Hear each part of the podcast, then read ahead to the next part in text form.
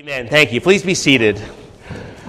Uh, we've been studying the book of Romans. I'm going to be finishing tonight. I thought I was finished before. I know, I know. But uh, yeah, we, we here we are. It's October thirty-first, All Hallows Eve. We've been studying Romans and the reforming truths. Uh, going to consider uh, the uh, the origin of uh, this uh, what is sometimes called Reformation Day and what it is that happened five hundred two years ago. Uh, here it is on the very day, on the very Sunday. It's five hundred two years after, not five hundred years, but I thought before we leave Romans altogether, it'd be good for us to consider these things, uh, and to hear the to hear the story of how pivotal what I'm about to read to you has been in the world. Well, I'm going to start reading from uh, chapter three and verse nineteen, and I'll uh, continue down through verse eight of chapter four.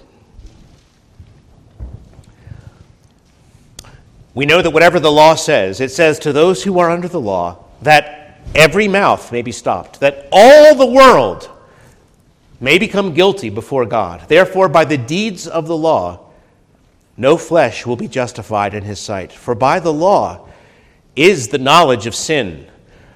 But now the righteousness of God apart from the law is revealed, being witnessed by the law and the prophets, even the righteousness of God through faith in Jesus Christ, to all and on all who believe. For there is no difference, for all have sinned and fall short of the glory of God, being justified freely by his grace through the redemption that is in Christ Jesus, whom God set forth as a propitiation by his blood through faith to demonstrate his righteousness, because in his forbearance God had passed over the sins that were previously committed, to demonstrate at the present time his righteousness, that he might be just and the justifier of the one who has faith in Jesus.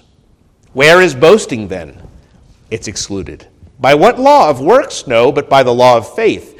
Therefore, we conclude that a man is justified by faith apart from the deeds of the law. Or is he the God of the Jews only? Is he not also the God of the Gentiles? Yes, of the Gentiles also, since there is one God who will justify the circumcised by faith and the uncircumcised through faith. Do we then make void the law through faith? Certainly not. On the contrary, we establish the law. What then shall we say that Abraham our father found according to the flesh? For if Abraham was justified by works, he had something to boast about, but not before God. For what does the Scripture say? Abraham believed God, and it was accounted to him for righteousness. Now to him who works, the wages are not counted as grace, but as debt. But to him who does not work, but believes on him who justifies the ungodly, his faith is accounted for righteousness. Just as David also describes the blessedness of the man to whom the to whom God imputes righteousness apart from works. Blessed are those whose lawless deeds are forgiven and whose sins are covered. Blessed is the man to whom the Lord shall not impute sin.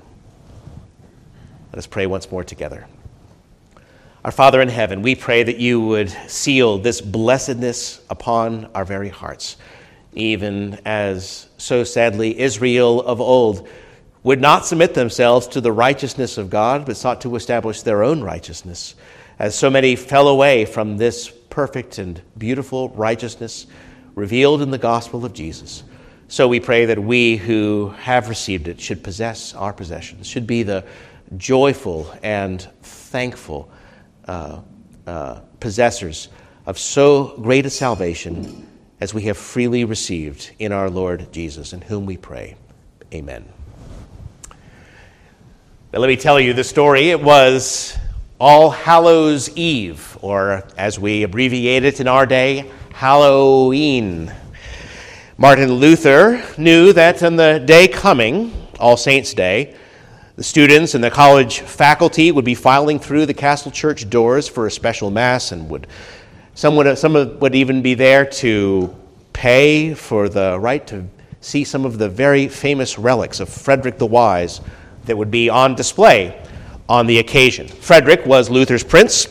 He was simple and sincere in his Christian faith, although uh, he had imbibed many of the common superstitious ideas. Frederick had fallen for the superstition hook, line, and sinker, for he had one of the largest collections of relics in Europe and was growing by leaps and bounds. When his collection was cataloged in fifteen oh nine, he had five thousand five relics.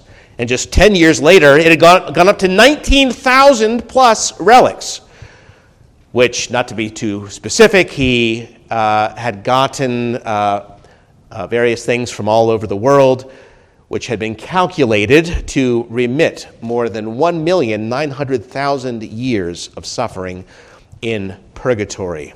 Supposedly, by the way, including a pe- included a piece of the burning bush, some soot from the fiery furnace, breast milk from Mary, a piece of Jesus' crib, and so on. Thousands, thousands and thousands. Pilgrims throughout Europe would come and venerate this astonishing collection, for which the pilgrims would receive an indulgence, which would shorten their own time in purgatory for their trouble in pilgrimage. These pilgrims would be visiting for All Saints' Day, and Luther's post on the door was ready for them.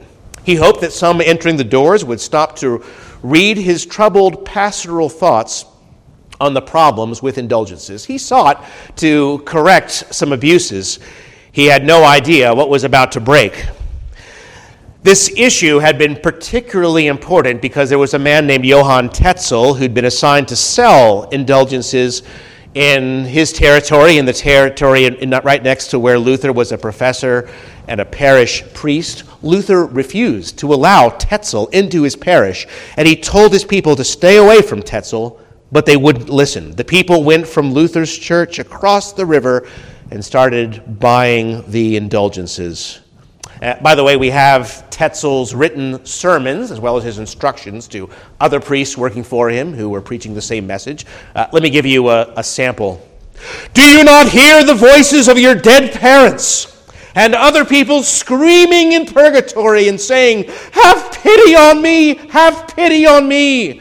We are suffering severe punishments and pain from which you could rescue us with a few alms if only you would.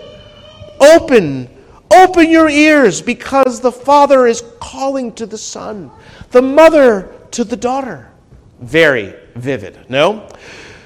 Uh, briefly to explain, if you don't know the story or the, the background here, uh, purgatory in Roman Catholic teaching is the place where Christians go after death in order that they might suffer temporarily for their sins, to be purified, and ultimately to be made fit and perfected for heaven. An indulgence is a guarantee from the Roman Church that will release you or a loved one from the temporal penalty for sin. You could buy an indulgence for somebody who was captive in this torment of purgatory, suffering for his sins, and it would set him free from his suffering, or so the Pope had promised. Anyway, he had sent to Rome, uh, from Rome to Germany, rather, this, pre- this preacher by the name of Johann Tetzel. And uh, this was intended to help to raise money to build Saint Peter's Basilica in Rome. Actually, as soon as Luther heard about the indulgences, he was very happy about them, and he thought that this would be a good spiritual development. But then he heard of what's going on. He thought about it deeply. He searched the scriptures. He heard these words coming from Tetzel through the mouths of others. This man who was such a good salesman, traveling around Germany, telling people how terribly their dearly departed loved ones were agonizingly suffering in purgatory, and how the sale of indulgences would at last set their tortured loved ones free. Little history here. In thirteen forty-three, the sale of indulgences was endorsed by a decree of, of Rome. In fourteen seventy-six, it was decreed that indulgences could be granted for the dead, to help uh, remit sin and release souls from purgatory. So it, I, I won't be able to get into the nuance. It is rather nuanced. You're actually purchasing prayer time from a priest to pray for your dead soul, for your relatives, so that the merit would be applied and taken from a treasury of merits and deposited into the person's account. If you didn't get that, um, well, you might have to read Pope Benedict's work. End time, purgatory, uh, w- the time in purgatory would thus be reduced, is the point, by the amount of the indulgences that were purchased. Tetzel, I say, was an exceptionally successful salesman, a very vivid and, well, frankly, terrifying preaching style, but um, one that people found strangely captivating. In fact, he even had a little jingle that went along with it. It, it, it went like uh, this: Wenn das Geld im Kasten klingt, die, Stil, die Seele aus dem Feuer springt. Or in English, if you didn't get that, when the coin in the coffer rings, the soul from purgatory springs. It stayed in your mind. It played on your mind. More and more angered, uh, Luther did what was the normal thing for a university professor to do. He invited scholarly debate on the subject of indulgences. It was that day, then October thirty-first, fifth, thirty-first, thirty-first. fifteen seventeen, that uh, he, he tacked up on the castle church door ninety-five statements in, in Latin, uh, calling for a debate on these things, questioning the theology and practice of the selling of indulgences. He wanted a good debate. He called his post the Disputation of Martin Luther on the Power and Efficacy of Indulgences. Now, you have to understand, disputations were, were held every week. Uh, they, they, we have we have hundreds, thousands of these Uh, uh, disputations that were being held. This is what university professors of religion did. Uh, we know these as Luther's ninety-five theses, but these were hardly the only theses to go up, even of Luther's, on the wall. But the thought of this little-known pastor and professor uh, would, would soon be translated by his devoted students into German and then distributed throughout the hamlets of Germany, and cause enough of an uproar that even the Pope himself took notice. I say Martin was not the first to post anything like this. Uh, church doors were usually used to post announcements and became a kind of community bulletin board. Luther wasn't doing anything that had not been done a hundred times before. He certainly never imagined it would spark a revolution that's still ringing five hundred two years later. But these theses, again, in the hands of the people with this new invention, the printing press, making distribution so widely available, they became tremendously exciting, and there was interest. Luther had not been the only one to question the indulgences and how they were being sold. Many people throughout Europe had already complained about them, which explains why they spread so rapidly and found such support. In fact, even the document itself, thesis number eighty-two, the, the people ask, why does not the Pope empty purgatory on account of most holy charity and the great need of souls? The most righteous of causes, seeing that he redeems an infinite number of souls on account of sordid money given for the erection of a basilica, which is a most trivial cause. That is to say, look, if if, if you could, if the Pope could get rid of souls in purgatory on account of charity, uh, would would he would he not do so? What, why is that connected with the erection of a basilica, such a trivial cause with respect to so many thousands and thousands of souls? And and so you see, over overnight, purgatory and indulgences quickly came to symbolize all that, that was wrong in the Roman Catholic view, not only of doing business and so forth, but but even salvation itself.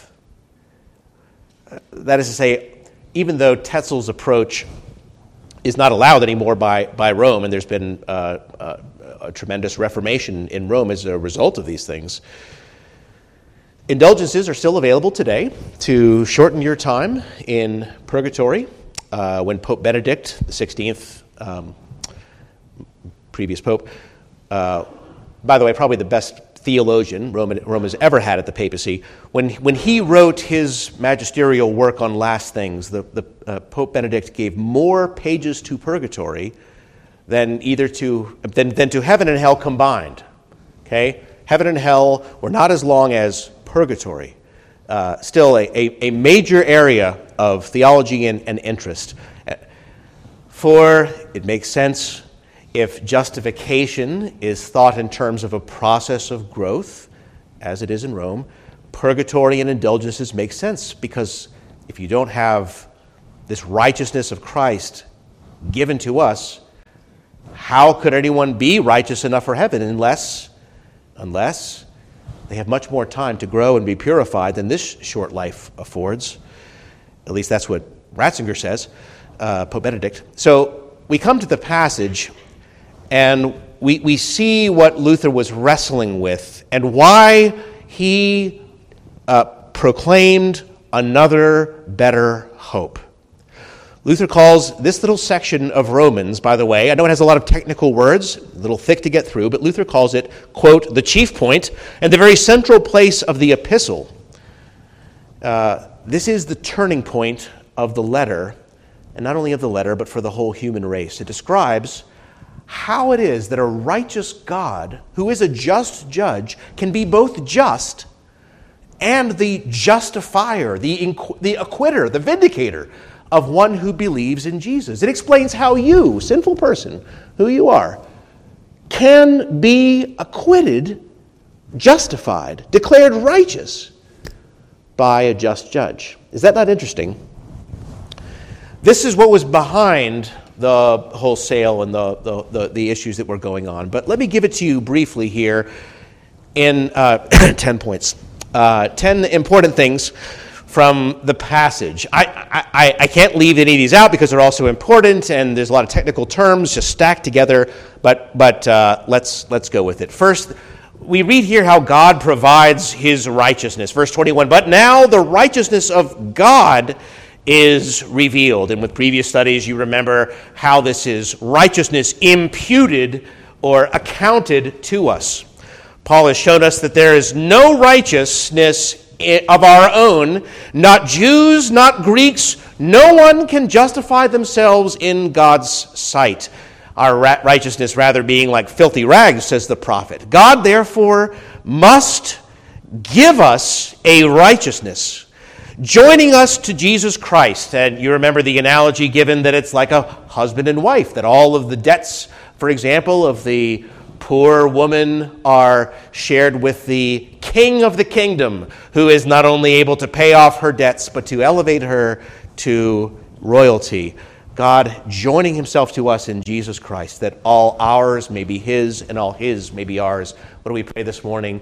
God made him who knew no sin to be sin for us, that we might become the righteousness of God in him. Though he says we have had no righteousness, God gives us his own righteousness, the very righteousness of God in Christ, uniting us to him, as we read earlier this morning in Philippians three, to be found in Christ, not having our own righteousness, which is from the law, but that which is through faith in Christ, the righteousness which is from God through faith, Philippians three. That's the first thing we're told. Second, in the same verse, verse twenty-one, now the righteousness of God apart from the law is revealed. Not that this is some closely guarded secret. It's not something that was hidden from the world, but now surely in Jesus it has been revealed, and it is commanded that it be published and proclaimed throughout the world. The message, though much opposed, that God has sent his Son to save his people from their sins. It is revealed in Jesus. The law and the prophets bearing witness into verse twenty-one. This good news is not something that has just come into the world. It's not something new that Paul is teaching, not something he's dreamed up or invented, certainly no, nothing any reformer invented. For Paul goes on to prove his case in the passages that follow, that Abraham believed God and it was accounted for him as righteousness. It's what David experienced. It's what the people of God of old have always hoped in. There's the testimony of many witnesses given, including the Psalms that we sung, so that we can know for certain that this is and will always be the hope of the world, the law and the prophets bearing witness, he says. Fourth, it comes to us through faith in Jesus. Even the righteousness of God, verse twenty-two, through faith in Jesus. We get very close to the heart of the matter now. What is required that someone may be able to stand before God righteous? Can we purchase it? Can we earn it? No. There is a righteousness that we simply cannot earn through our works, which have only brought us condemnation, but one that we must freely receive from God through faith in Jesus Christ, that he has done all the work. He is the righteous one. He suffered, we read, the just for the unjust, to bring us to God, so that we read now, chapter five, God justifies the ungodly. He justifies, uh, the opposite of condemns uh, in biblical language. He justifies the ungodly. To receive Christ and all that is his, we believe on Jesus Christ the Lord. Fifth, it is for all who believe. Through faith in Christ Jesus, verse twenty-two, to all, on all who believe. There's no difference. For all have sinned and fall short of the glory of God. It's not just for the good people, for some rather than others. It's for all those who are in Christ. We've all fallen short. And he goes on and says, really, there's not the, the big division in the world is not religious and irreligious, Jew or Gentile. It's in Adam or in Christ. As in Adam, all die. As in Christ, all shall be made alive. All who believe, all who receive Jesus, receive the righteousness of God in Jesus Christ. It's to all, it's on all who believe. Sixth, it is the free gift of God's grace. Verse twenty-four, being justified freely by his grace. It's not something that we can purchase, earn, or even pay back. God has done it not because of who we are. Indeed, Paul says, I was the chief of sinners, but because of who he is. That God has made Christ's righteousness the free gift of his grace. It must be free. It must be given. It must be received by faith and faith alone. And in this way, God has glorified his grace, the free gift of God's grace. Seventh, it comes through the redemption that is in Christ Jesus. It's free to us, but it was hardly free. It wasn't free to God. The word redemption means bought at a price, bought back at a price. Our justification, our righteousness has come at a very great price. God made him who knew no sin to be sin for us, that we might become the righteousness of God in him. That Christ has suffered, the Lord for the servant. God can't simply forgive you, you see. What would you think about any judge who said, uh, uh, you're guilty, but I'll let you go, right? We have riots in the streets in this country over such things, and, and rightly so. The God who said, let there be light, could not just say, let there be forgiveness, because he would not be just. He would compromise his justice, which God cannot do. It is at the cross where God's love and God's justice must kiss in order that both may be exalted. Grace freely given, justice fully served. God created the world through such a beautiful process, but he recreated the world through a horrible process, that is, through the cross. Old Puritan Thomas Goodwin put it very homely, where he said, Christ died to make his enemies his friends, even though he could have created new ones cheaper.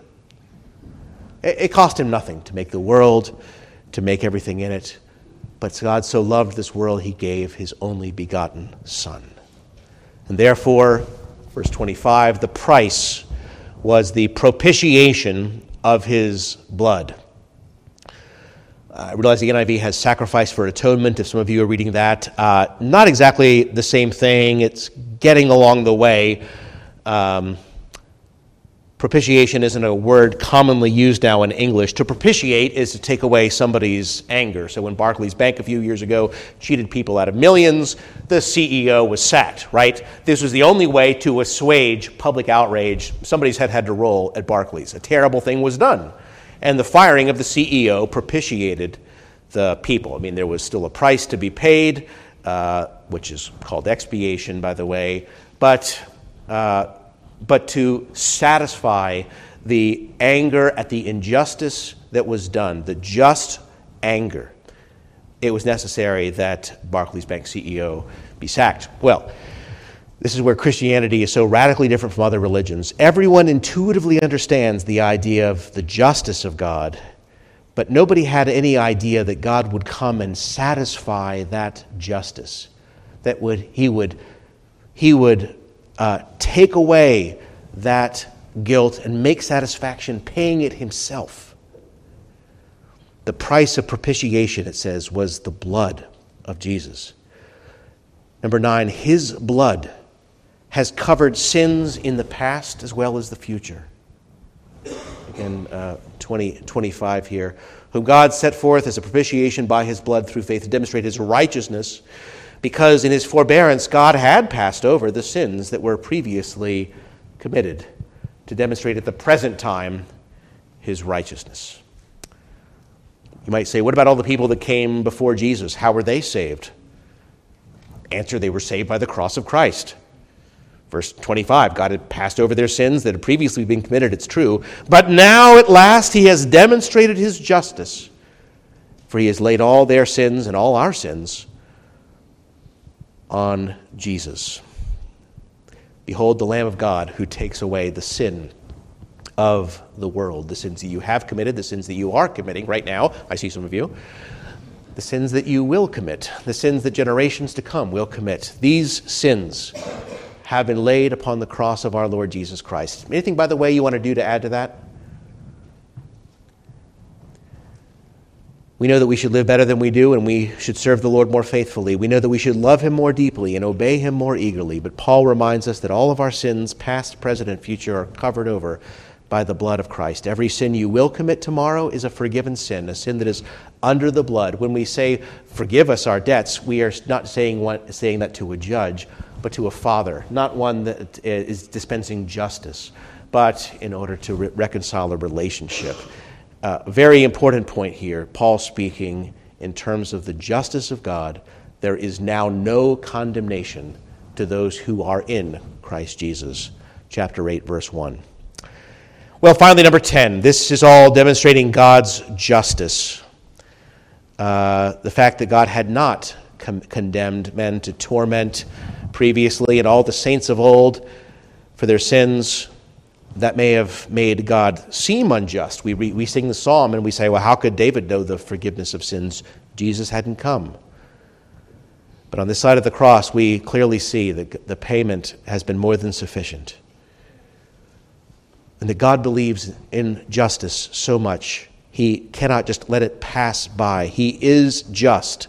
The judge of all the earth must do right. He would rather suffer himself than be an unjust God.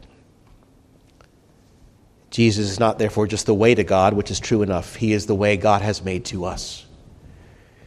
He remains just and now is the justifier of everyone who believes into Jesus, he says. And this then is the shocking announcement of God's good news. As he puts it in chapter five, verse six, when we were still without strength, in due time Christ died for the ungodly. Verse eight, God demonstrates his own love toward us in that while we were still sinners, Christ died for us. Yea, verse ten, when we were enemies, we were reconciled through the death of his son. What's the conclusion? Paul goes on to say in verse twenty-seven, where is boasting then? This is what must make us humble, to lower our pride. What have you deserved?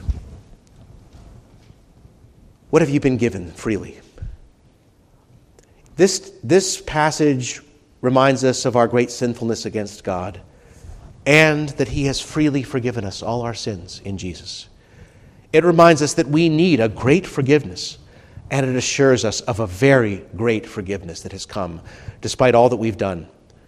Grace greater than all of our sins, he says in the next chapter. This speaks beautiful words of peace and comfort, that despite all of the sins that we will even yet commit to our shame, He loved us when we didn't love him at all, when we were enemies.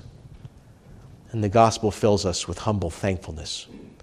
Charles Spurgeon, in his book All of Grace, tells a story about an artist who's painting a picture of a part of the city where he lived, and for historic purposes, he wanted to include in his picture certain well-known characters in the town. There was a street sweeper whom he wanted to include, unkempt. He was ragged, filthy, known to everyone there. And uh, the artist found the man and told him that he would like to pay him if he would come down to the studio so that he could paint him. Well, the man arrived at the studio the next day, uh, and the artist sent him away. The man had washed his face, combed his hair, and put on a suit of clean clothes. The artist needed him as a poor beggar, and he was not invited in any other capacity. Spurgeon applies it by saying, even so, God invites sinners to come at once for salvation, to come as they are, to come freely, to come in disorder and confusion, despair, filthy, naked, and dirty. Come with all of your sin to Jesus, who is crucified for sinners. Christ Jesus came into the world to save sinners, of whom I am chief. He's come to justify the ungodly. And if you are the ungodly, then you're the very one that he's come for. This is the best news in the world God has freely given. The ungodly sinner, one who cannot earn it, the free and full salvation in Jesus Christ.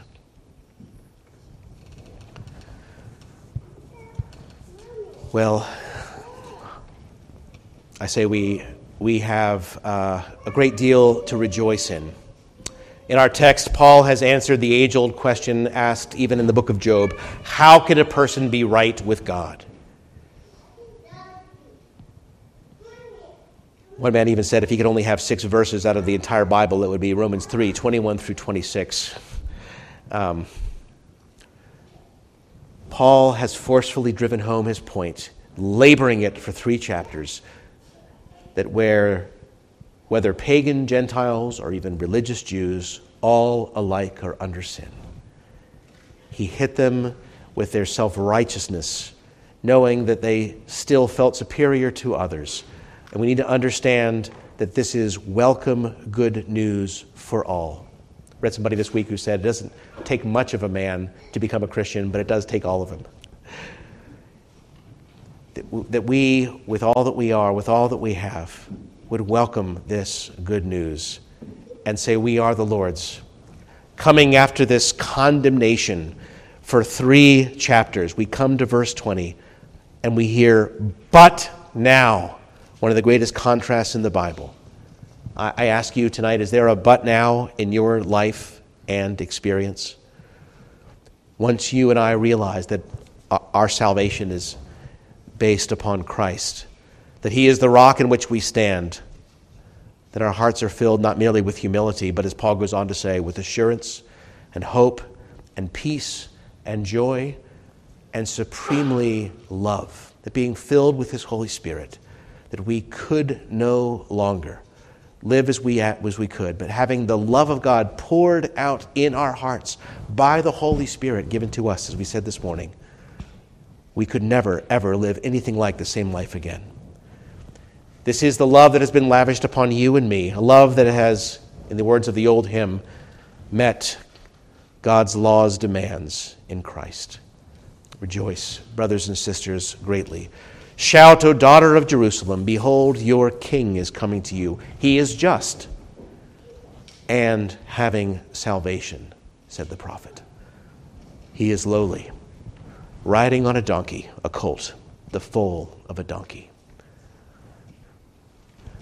Let us go down again and bow and pray and thank the Lord for so great a salvation in Jesus.